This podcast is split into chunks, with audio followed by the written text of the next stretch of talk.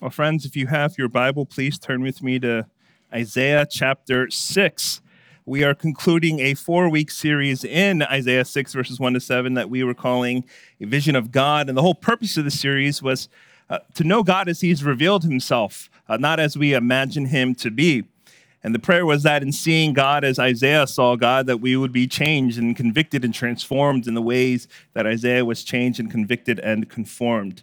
Uh, so this morning, as we finish our series, uh, although we're reading verses 1 to 7, we'll be focusing on verses 6 and 7. And the topic we're considering this morning is God's forgiveness and what that does in your life when you receive it and when you experience it. Now, as we turn our attention to the scripture reading, I want to remind you that God's word is necessary. The Bible is necessary if we are to know God, we are to know his plan of salvation for the world, and how to live a life as his people, a life pleasing to him. Without the Bible, we would be ignorant, we would be blind to who God is and how we might come to know him through Christ and what it is he causes people to do to live lives that are pleasing and glorifying to him. So then, to have the word of God and it being so necessary means that we love God's word, we read God's word, we study God's word, we ask that the Spirit would write it on our hearts. And so, if you are able, I invite you to stand with me now at your act of worship for the reading and the receiving of God's word. Isaiah chapter 6, reading verses 1 to 7. Hear now the word of the Lord. In the year that King Uzziah died, I saw the Lord sitting upon a throne high and lifted up, and the train of his robe filled the temple. Above him stood the seraphim. Each had six wings. With two he covered his face, and with two he covered his feet, and with two he flew. And one called to another and said, Holy, holy, holy is the Lord of hosts. The whole earth is full of his glory. And the foundations of the threshold shook at the voice of him who called. And the house was filled with smoke. And I said, Woe is me! For I am lost, for I am a man of unclean lips, and I dwell in the midst of a people of unclean lips. For my eyes have seen the King, the Lord of hosts. Then one of the seraphim flew to me, having in his hand a burning coal that he had taken with tongs from the altar. And he touched my mouth and said, Behold, this has touched your lips. Your guilt is taken away, and your sin atoned for. The grass withers and the flower falls, but the word of the Lord remains forever. Please be seated and join me in prayer once more. Father in heaven, we ask that you would make yourself and your words precious to us this morning. Spirit of God, we pray that you would remove the veil over our eyes and hearts and that which prevents us from seeing and hearing from you. And we ask that you would grant us a clear vision of the glory and grace of our Savior, the Lord Jesus, in whose name we pray. Amen. During a children's Sunday school class, the teacher had just finished a lesson on why Jesus died on the cross. To make sure the stu- students understood the point, she asked one last final summary question Can somebody tell me how you can personally receive God's forgiveness? And the room was silent, and the teacher began to get nervous. Had they not been paying attention? Was she not clear enough? So she asked again, this time a little more simply What must you do to be forgiven by God? And finally, one hand shot up. The teacher sighed in relief, and the student spoke up. Well, I guess first you need to sin. first, you need to sin. Now, the answer isn't entirely wrong. There's some truth to it. You know, Martin Luther was often quoted as saying the only thing you contribute to your salvation is the sin that needs forgiving. Now, to be clear, it's not that you must sin in order, you, you must sin in order to be forgiven, but you must recognize that you already sin if you are to be forgiven. You see, the reality is that you can't talk about the good news of God's forgiveness without first talking about the bad news that you are a sinner. The title of today's sermon is God's Freeing Forgiveness, and this really gets at the heart of the gospel message. There are many opinions out there as to what the core central tenet of Christianity is. Some say it's love. Christianity is about love or about doing good to others. Some say it's about being holy or living obediently, but at the center of the Christian good news is God's forgiveness for our sins because sin presents the greatest problem and the gravest spiritual dilemma that all humanity finds itself in. You see, whether acknowledged or accepted, every single person is born with a guilty status before God because of their sin nature. But they also accrue guilt as a result of actual sins lived out in their lives. And this is what God's forgiveness addresses. Now, I understand this. Starting with sin and guilt may seem offensive and unloving and judgmental. There are some of you in here that that may be the very thing about Christianity that you want to change or challenge. It may be that thing about Christianity you're unsure of or maybe ashamed of. It could be why maybe some of you left the church for a while and only have recently started coming back. You want to dissociate yourself from the talk of judgment and sin. But let me suggest to you this morning that if you reject God in order to get rid of sin, or you relativize moral truth, that actually doesn't solve anything. Denying God or diminishing absolute truth may get rid of the word sin, but it doesn't get rid of the effects of sin in people's lives. And you look at the world around us that has worked so hard to try and eliminate God and erase the category of sin altogether. And after all of that effort to get rid of God, people are still trapped and their sense of sin. It still manifests itself. People feel it in their self loathing, self hatred, self condemnation, low self esteem, body image issues, guilty consciences, shame and disgrace, feelings of being unlovable and unacceptable. You see, the problem of sin, whether you believe in the category of it or not, weighs heavy on the souls of people. You see, Christianity is not trying to condemn the world when we insist on talking about sin. Christianity is trying to love the world like Jesus did by giving the correct diagnosis. Because only then, when sin is seen as sin, can the antidote, the solution, the cure be received. It's only when you see sin as sin will God's forgiveness be music to the soul. And the promise we read in verse 7 will be a freeing declaration. Your guilt is taken away and your sin atoned for. Now, I'd like all of us here this morning to leave having and experiencing the free and freeing forgiveness of God.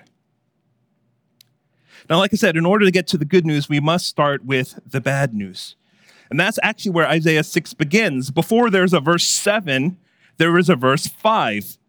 In verse 5, we read Isaiah's confession of his condition. He says, Woe is me, for I am lost, for I am a man of unclean lips. Before there's forgiveness, there is an understanding and a confession and conviction of sin. But how did Isaiah get that realization? Well, before verse 5, there's a verse 3. Verse 3 is the angel's song about God. And one called to another and said, Holy, holy, holy is the Lord of hosts. Isaiah only received his forgiveness when he confessed his sin, but he only understood his sin in light of God's holiness. And here's the point I'd like us to think about right now sin can only be defined and determined by God in light of his holiness.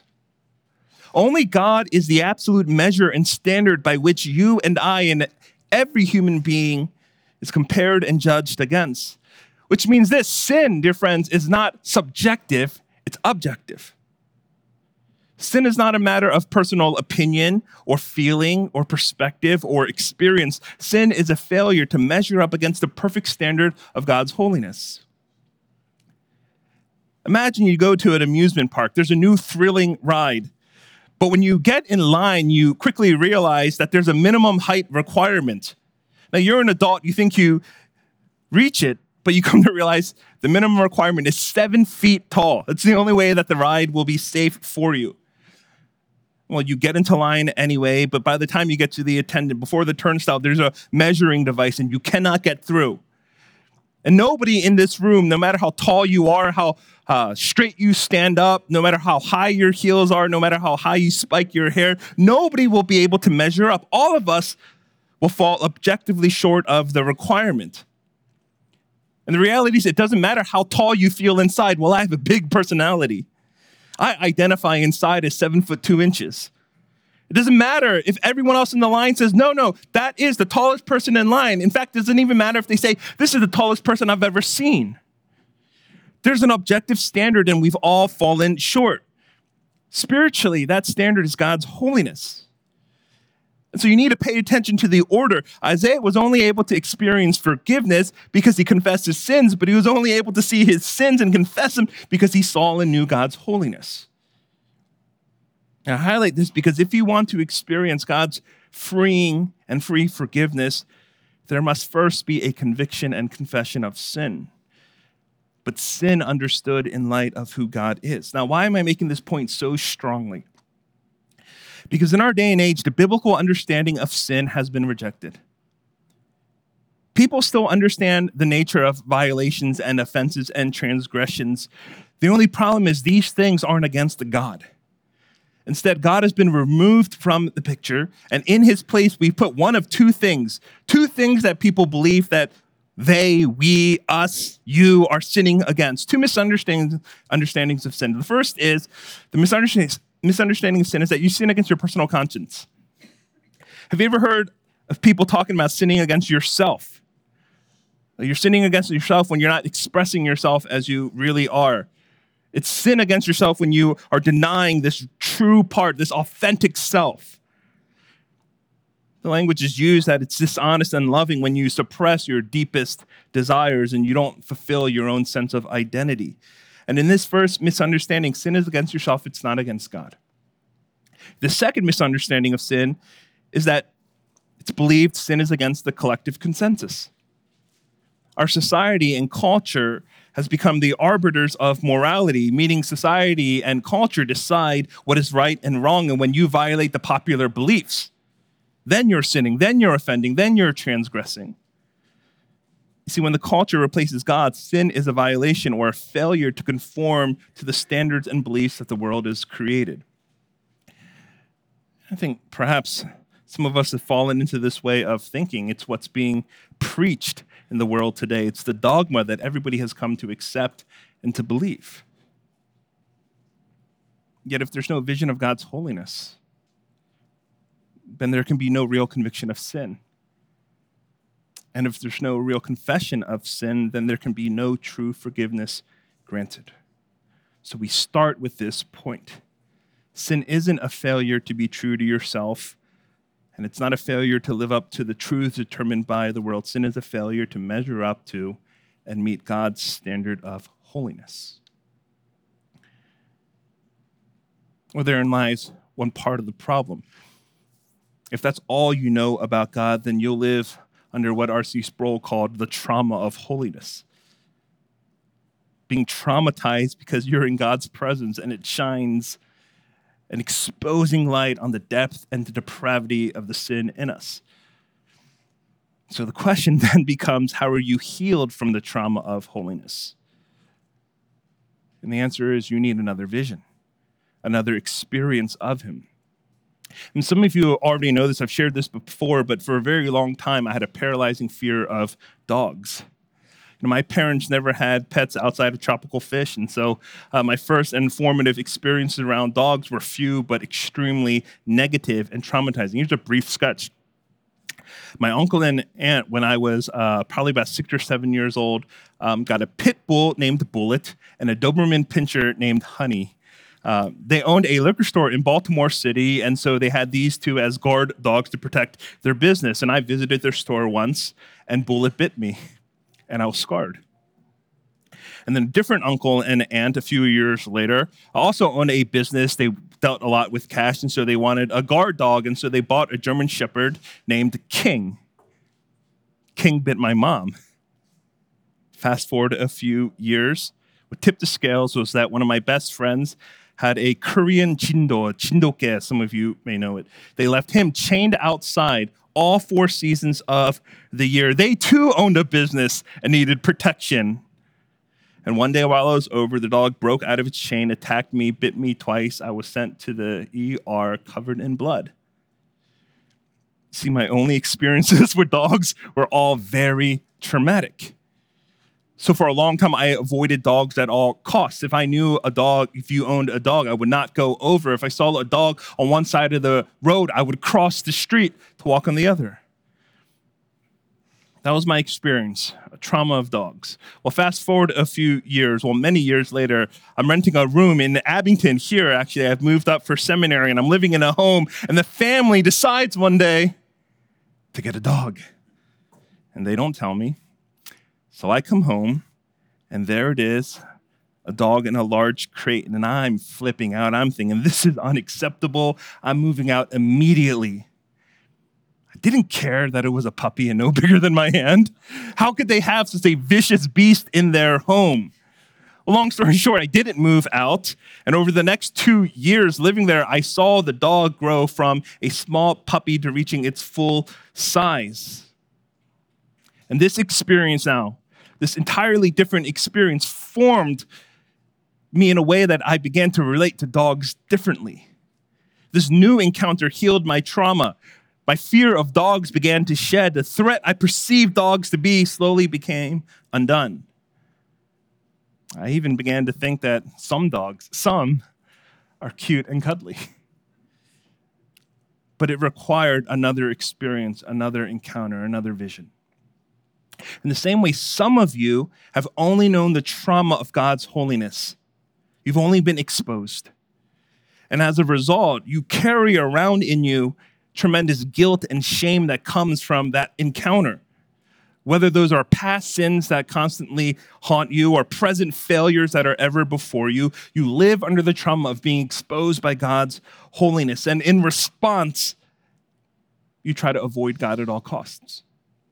And that's why God and church and the Bible and Christianity and Christians are only perceived to be threats. Now, of course, there are others of you who are so well churched, religious, devout. And that doesn't mean that you don't wrestle with guilt and sin. Maybe some of you manage your guilt and sin by keeping God close to you. You're religious and you pursue Christian works and spiritual activity in order to manage the threat of His holiness. Whichever you identify with more, the only real way to deal with God's holiness, friends, is to have another vision of God, another experience of Him. And that's exactly what Isaiah received. You see, if you only see God's holiness, you are undone. But if you see God's forgiveness, then you are healed. And the trauma of God's holiness is replaced by the beauty of his forgiveness. This is the vision you need to have. So we return to our text. We notice Isaiah confesses in verse 5 I am a man of unclean lips.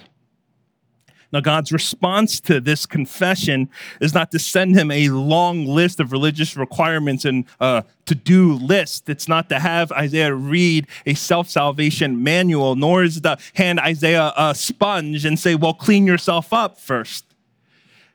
What we see is God moving toward Isaiah in grace. The seraphim are dispatched. Mercy comes flying towards him on the wings of angels. That's all it took, a humble confession. So we read in verse 6 Then one of the seraphim flew to me, having in his hand a burning coal that he had taken with tongs from the altar. Now, what's going on here in the scene? When you read here, burning coal, don't imagine a white, ashy Kingsford, you know, uh, briquette taken from your Weber grill. Imagine a large coal engulfed in scorching, consuming flames, so hot that the seraphim holds it with tongs. Now, don't lose sight of the irony here, by the way. Seraphim, we, if you recall, literally in Hebrew is translated as the burning ones, the fiery ones, and yet the burning coal is so hot that not even the burning one can handle it. And yet, with that extremely hot coal, we read in verse 7 and he touched my mouth. Why does the searing, fiery coal touch Isaiah's mouth? Well, it symbolizes complete and total purification of Isaiah's sin. Remember, it was his lips he confessed was unclean. So God, in his grace and mercy, comes with fire to burn away the impurities and sins that Isaiah could not. And as a result, as a result, he is completely cleansed. Every unclean part about him refined in the fire. This is what God does to Isaiah.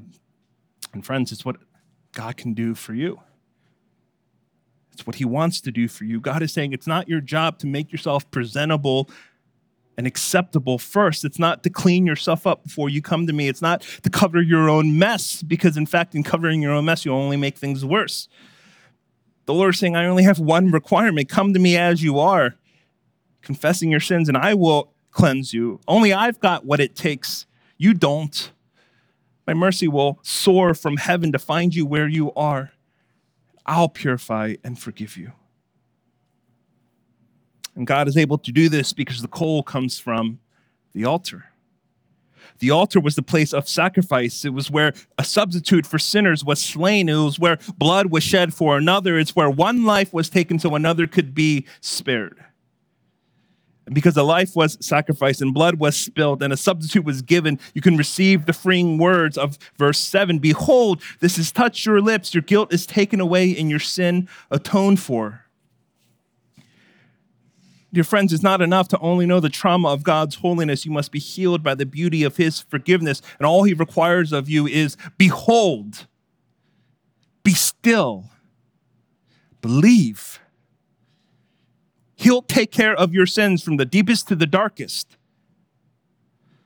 from the repeated ones to the repulsive ones, from the secret ones to the scandalous ones. How will he do it? How will he take away your guilt and your sin?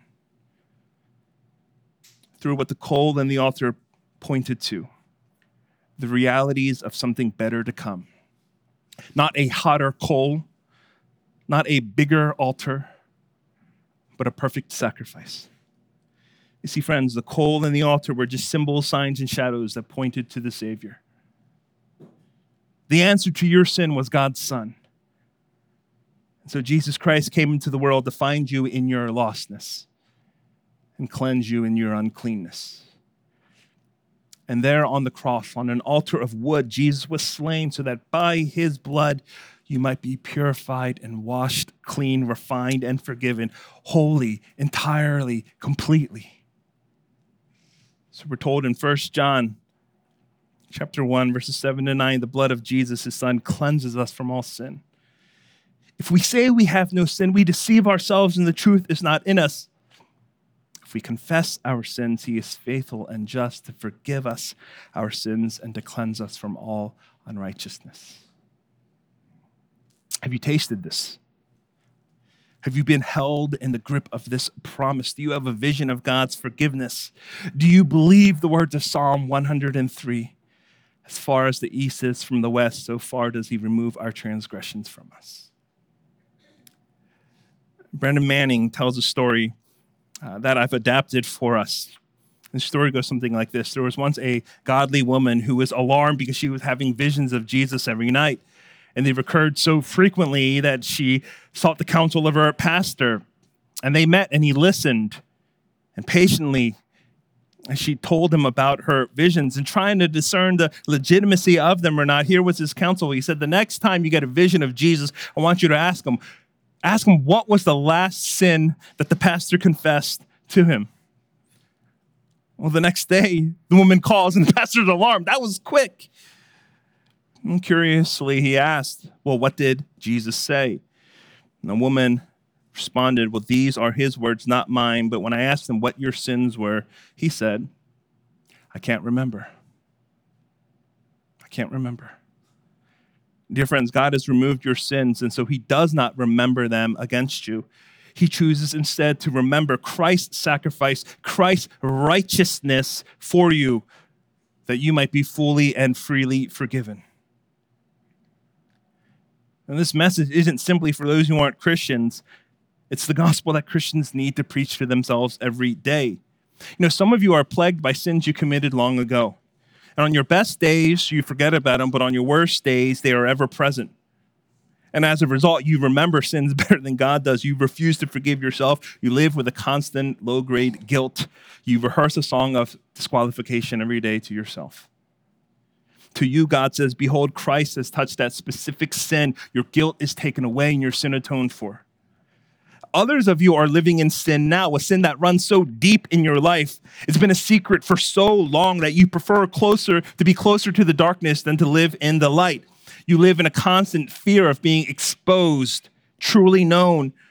You don't know how to bring that to God after running away from Him for so long. To you, God says, Behold, Christ has touched that specific sin. Your guilt is taken away and your sin atoned for.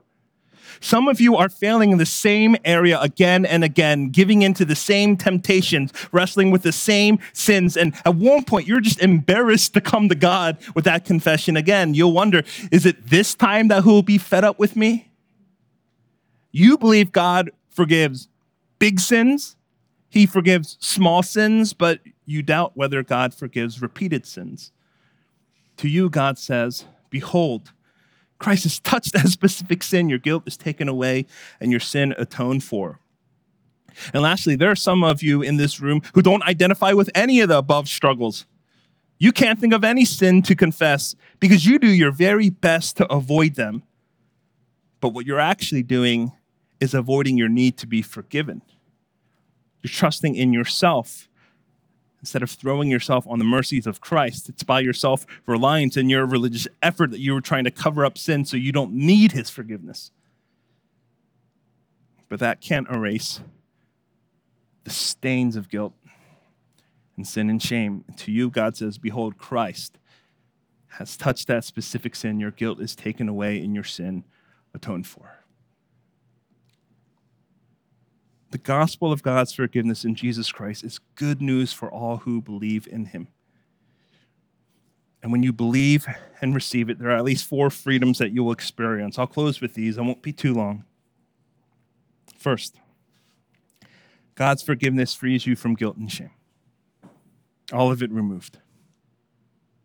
What crushed you like a heavy weight pressing down on your chest, God lifts off so you can finally breathe